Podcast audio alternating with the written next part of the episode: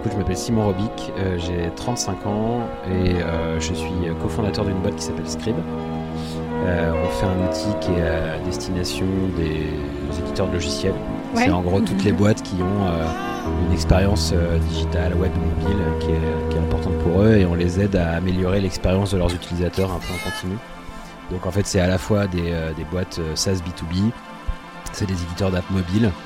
Le plus connu, je pense, de nos clients là-dedans, c'est Doctolib, par exemple. Voilà, et à chaque fois, dans ces équipes-là, on travaille avec les équipes produits, product manager, euh, user researcher, product designer. Et c'est mon métier à moi aussi, je suis product manager depuis euh, une dizaine d'années, euh, même si à l'époque on n'appelait pas ça comme ça. Moi, j'avais déjà fondé une première boîte en 2013 qui s'appelait Bringer, où on faisait un SaaS de gestion des conversations sur les réseaux sociaux. Donc voilà, ça fait 10 ans que je fais du produit dans l'univers SaaS B2B. Et aujourd'hui, je fais un produit à destination des équipes produits euh, dans cet univers-là aussi.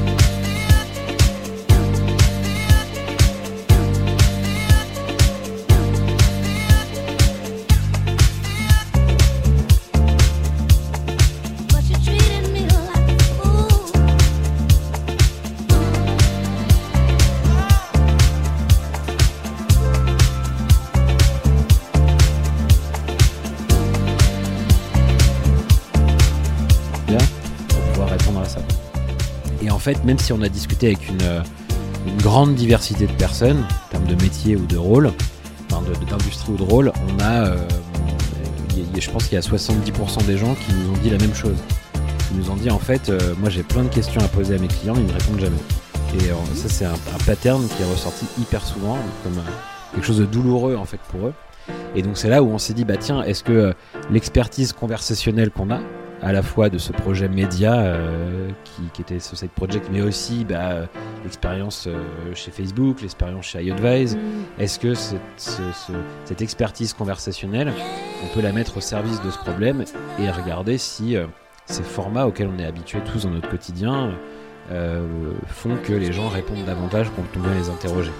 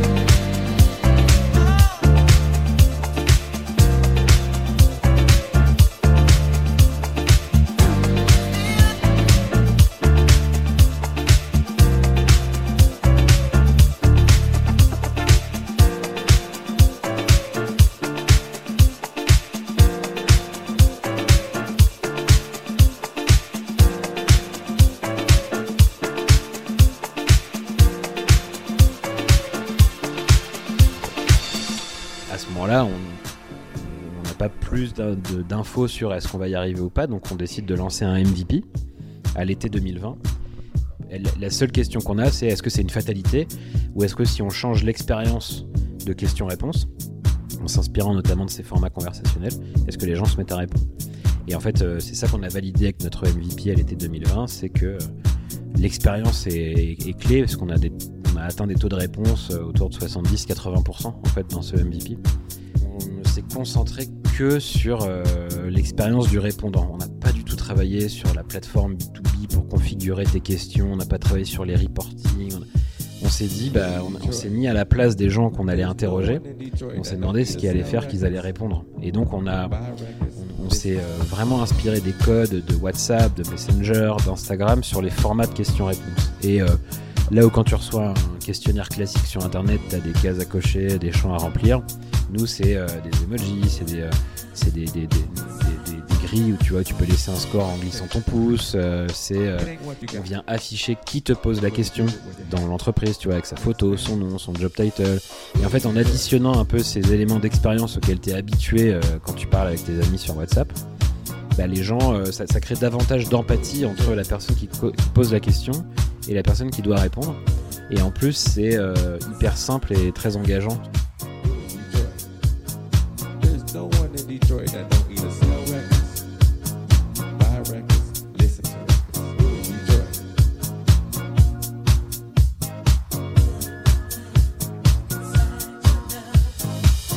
Something. It ain't what you got. It's what you do with what you have. You understand? And it ain't what you do. It's how you do it.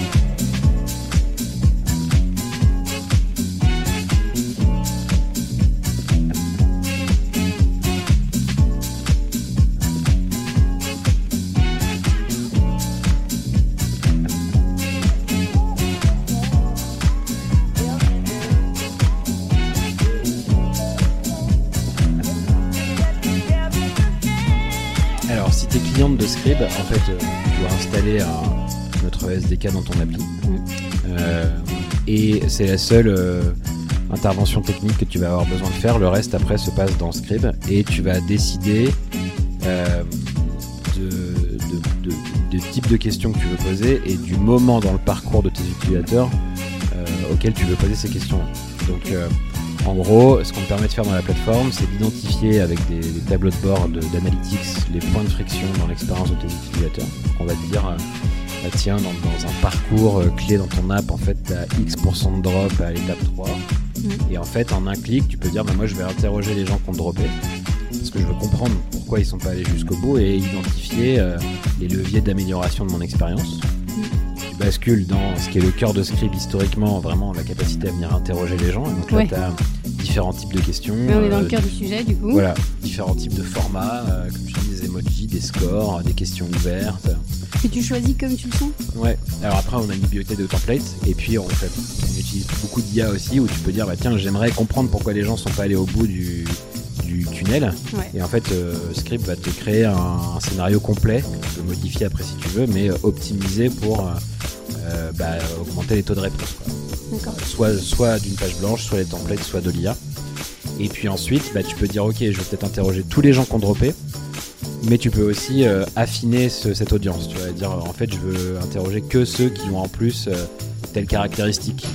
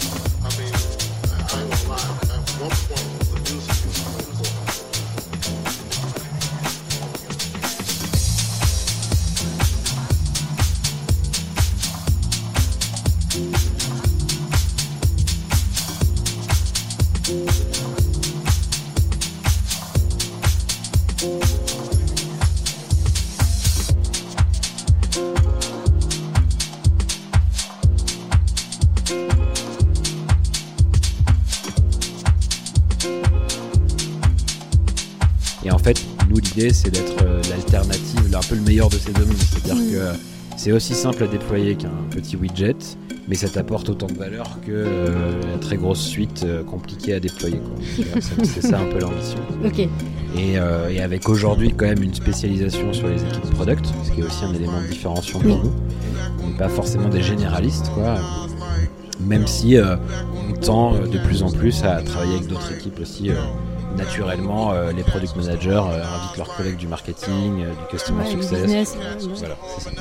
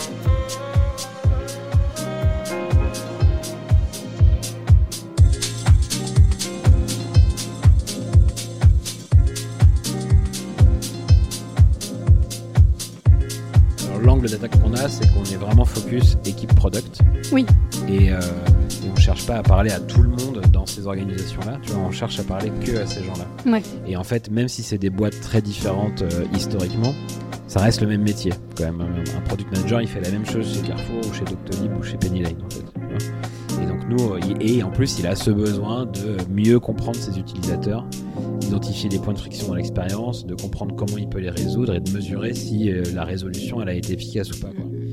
Et donc, euh, on a une réponse commune à des gens qui ont le même métier, même si c'est des boîtes très diverses.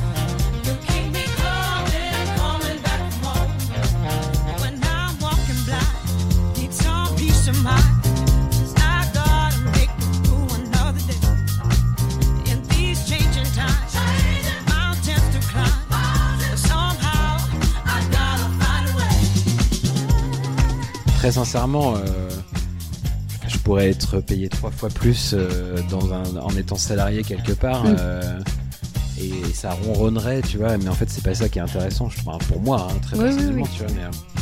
Mais, et en fait, c'est aussi le challenge que ça représente qui rend cette aventure-là intéressante, quoi, tu vois. Donc, euh, non, en réalité, il y a plein, enfin, il y a plein d'embûches. Et la, la boîte commence même sur une embûche, tu vois. C'est-à-dire qu'on on a un produit qui marche bien, enfin, tu vois, ce projet média, euh, ça roule, euh, on fait de- Mm. du chiffre d'affaires, et puis pouf, euh, ça s'arrête. La page, elle devient blanche. Donc, en fait, ça naît d'une embûche. Et, euh, et puis, en fait, tu, tu découvres une opportunité et tu te rends compte que nouvelle embûche, c'est un marché hyper concurrentiel. Est-ce qu'on y va, on n'y va pas? On pense qu'on a les atouts euh, en termes de produits, tu vois, pour répondre à ce truc-là. On y va.